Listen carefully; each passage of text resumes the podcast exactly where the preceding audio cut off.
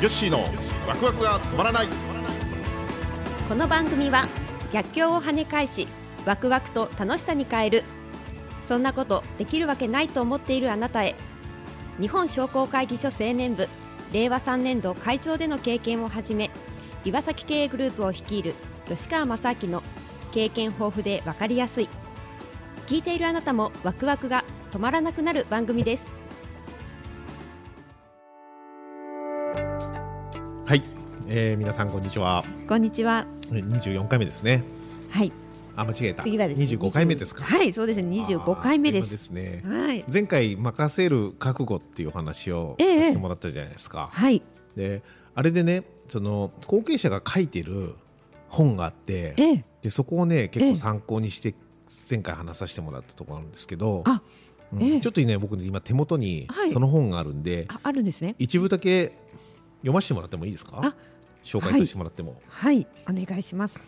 えー後継者に任せられないなら事業承継などせずに自分で経営を続けてればいいのです後継者に事業を継続すると決めた以上は任せる覚悟が必要です私は後継者といっても辞めようと思えば辞められる立場でした専務時代は会社の借り入れに自分が個人保証を入れてるわけではありません自社株を持ってるわけでもありませんでした逃げ出そうと思えば逃げ出せる立場だったのですそんな人物に会社を委ねるというのは勇気がいることでしょう何かあれば先代自身が全てのリスクを背負わな背負わなければならないからですそれでも次世代に承継すると決めたからには任せるしかない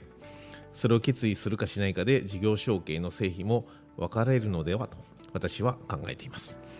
本当に一部だけですけど、はいここに任せるっていうことはどれだけ大事かっていうことがですね、えええー書かれてたわけですよ、はいうんでこの本のタイトルがですねはい「後継ぎがいなくても会社は残せる」っていう本でですねうんうんうん著書がですね、はい著書が吉川正明 あ僕ですね僕ですね僕ですねヨはいッシーのことですね、嬉しいですあねええはいええこれね令和3年の7月にはい出した本なんですよええええええこんだけやっといて初めてこの本を紹介するっていう ね本当ですね25回目に来て初めてですね本当ですね、ええうん意外とねこの本ね僕ね2年前だったから結構久々に読んだんですけどはい面白いですようんうんうん僕が言うのもなんですけこれヨッシーのヒあヒステリーがあそうの載っどてるんですかねヒストリーねヒストリーねヒステリー怒っ てないですよそうですよはいということで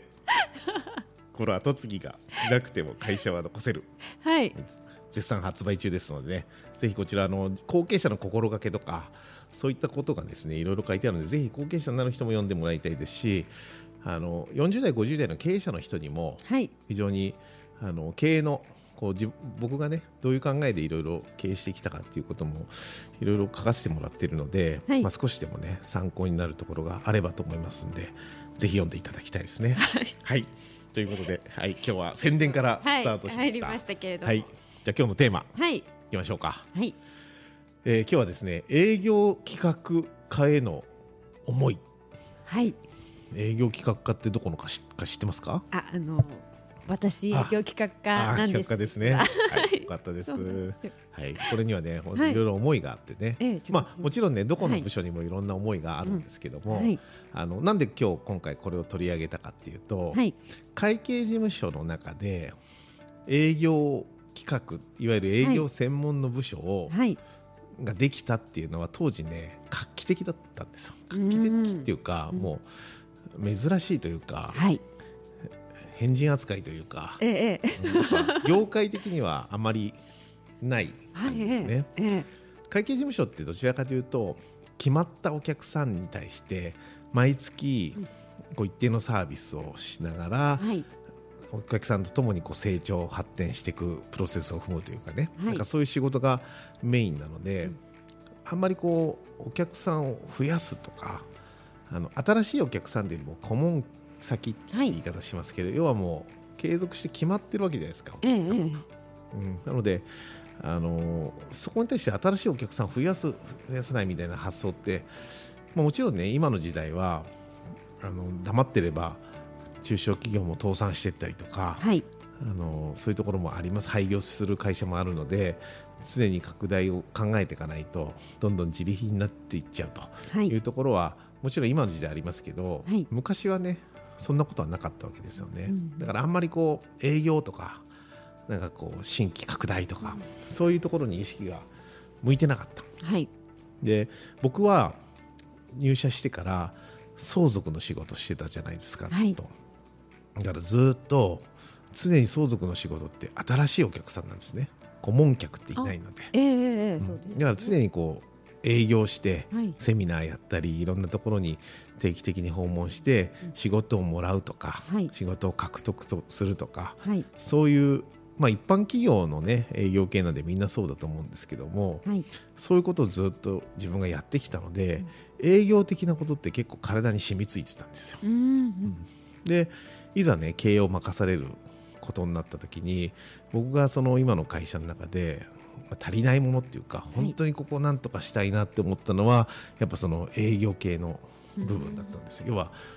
伝えるっていうことがええええとても苦手な会社だった。伝える、うん、そうですね、はい、今でこそねこんなポッドキャストなんかやってねええバンバン発信してますけどいろんなところでね当ですねこういうことも全くはいなかったですし、はいまあ、チラシとかねだからパンフレットとかそういうものもろくになかったですしう、んうんでどんないいサービスも伝わらなければはいないのもないと同じじゃないですか、そうですねね自分、た相ち手ががしててもそう相手が知らなければないのと何ら変わらないじゃないですか。そうですねだから結構ね会計事務所って、まあ、うちに限らずそういうとこって多いんじゃないかな本当はねいいもの持ってたりいいサービスがあったええりええ優秀なスタッフがいたりとかえええあるんだけど伝わってないんですよえうん知らない、うんうんだからねそこはやっぱなんとかしたいなっていうのはずっと思っててはいでこの、まあ、営業企画課、まあ、当時は営業企画室でしたねそうですね、うんなのでこういう部署を立ち上げたいと思ってはい一人採用したところから始まったんですよね。うだかんら最初はねはい人採用した時にやっぱうちの社内の中でも何する人みたいなうん雰囲気はありましたよ。ええええ監査でもないそうそうそう道徳でもない、うんそうですよね、そうですね何をするのうん売り上げはその人は上がるのみたいなねねだから本当にあのそういうところに人件費を割くとかそういう発想があまりない業界なんじゃないかなと思うんです。はいうんだからまあ例えばじゃあセミナーをやりますその集客をみんなが個々にやればいいし、あのお客さんも増やす時も紹介でね紹介してもらえばいいわけですし何かそういう営業とかねそんなことを会計事務所がやるもんじゃないでしょみたいな雰囲気も若干あったような気がするんですよえええね。えええうん、でもねやっぱあのそこは僕はすごい伝える別にあの飛び込めとかはい飛び込んでどっか企業回れとかそういうことじゃなくて、はいやっぱり伝える方法っていろいろあるじゃないですかねはいホームページもねちゃんとしたものがなかった時代ですし作ってもはいもうそのまんまうんうん更新したりとこかうそうそうもう何年も更新しないまま一回作って満足しちゃうみたいなそんなホームページもあったし SNS なんて全くねその当時はやってなかったし、はい、はいでそういう状態だったんですよねだからまあ営業企画室みたいなところができれば全部署のサポートはいと全部署の良さを伝える、はいでそういうことをやっていけば、はい最初はもしかしたらあのみんなには認められないというかねええ何してるんだ分かんないみたいになるかもしれないけどえいつかえええいろんな人の役に立つうんような仕事をしていけば逆に感謝されてはいいい感じでできるんじゃないかとはい思って結構辛抱の期間はあったと思うんですねえ。ええでまあ一番大変なのはその部署の人間ですよねえあーの一人目ですよね。あーそうですよね、新しい部い署きのなりそういうのになってなんだかいろんな人に何言われてるか分かんないみたいなねそうですやっぱ大ね変だったと思うんですけどねでもそういう中でね YouTube とか始めたり動画始めたりとかええ SNS 始めたりとか結構いろんなことをそうだったんですねやったんですねうんうんでそれがまあだんだん認知され始めてでもう一人入れようとうんもう一人入れようもう二人入れようみたいになって、まあ、今ではねもう56人というか、まあ、そう以です上ねにねはいまあ、部署になってそれぞれの得意分野がうんあるじゃないですかはいで今じゃねもう会計事務所っぽくない人たちばっかりいるからそうですねねまあ、それはそれでいいいいあいい味が出てますよねうんだからコロナの時なんかもすぐねオンライン配信するとかあ、そうでしたね YouTube でね何かはいめ、送るとかそういうのもあの多分会計事務所でなかなかそこにパッと切り替えられる体制ってはい、基本的にないんですよねう、ん、うんでも当時のね営業企画室っていうのは要は時代の急激な変化にそこの変化に対応できる部署だったから要は確立されてない分ええいろんなことに柔軟にできるっていうねはい、何でもほらあのゆとりって必要じゃないですか,、うんうんだからそういう意味ではこれからの時代の経営でももう本当にカスカスの人数で全てのあの業務でねもう人がいっぱいの状態じゃなくて、うんうん、あの少しねはいこう柔軟に動けるはい人が必要だ、で僕ねあの社長がトップが一番あのフリーな会社はいいって聞いたことあるんですよ、へえええ一番暇そうに見える会社、はいなんていうのかな暇じゃないんだけどええ要は何かあったビジネスチャンスって一緒に来た時にパッと動きたり、はいパッと判断するっていうのって、ええその社長がもうめっちゃ忙しくて、ええええもう日々もうスケジュール1か月先までいっぱいですええもうどこも予定入りませんっていう状態だったら、ええあの何か大きなビジネスチャンスが来てもそれもう見送るしかないじゃないですか、はい忙しいからええみたいになっちゃいますよね、だからまあそういう意味では社長もある程度余裕を持っている状態がいいのかななんてええいうふうに思いますけどでもまあ決してね営業企画が普段暇してるとかそういうことじゃなくて、はいあのないろんなことに柔軟にこうし動けるええ組織、ええまあ、これが本当に大事だなっていうふうに思いますね。ええうんで特に採用も営業企画にしたじゃないですか。そうですこねれがねでかかったですねう。んうん昔は採用っていうともう、ね、普通にハローワークに出して、はいね、それで、まあ、うちの総務とか人事とかそちらの方でね、あの来るのを待つ、はいまあ、問い合わせが来たなんてあんまり来ないなとかう。んで新卒もねなんかこうガイダンス、合同企業ガイダンスみたいなのにちょっとじゃあ出してみよう、はい全然人が来ないなみたいな、うん結構そんな感じだったんですよ、うん、でも採用活動を営業企画に移管したら今度その時僕やっぱ気づいたんですよ僕はい今人手不足じゃないですか、うん人を取るということとお客様を獲得することは同じ理屈なんだなと思ったんですよねはあはあ会社の価値を伝えるええことじゃないですか、ええそれでこの会社のお客さんになりたいって思うかこの会社の社員になりたいって思うか、うんはいこれと同じことなんですよね、だらからあのこっちはじゃあ人事でなんとかやってますこっちは営業系とかじゃなくてもう人の採用も営業だと、ああはいええええええそういうふうに思うようになったら、ええあのものの考え方変わりますよね、うんお客さんを獲得する時のようなあの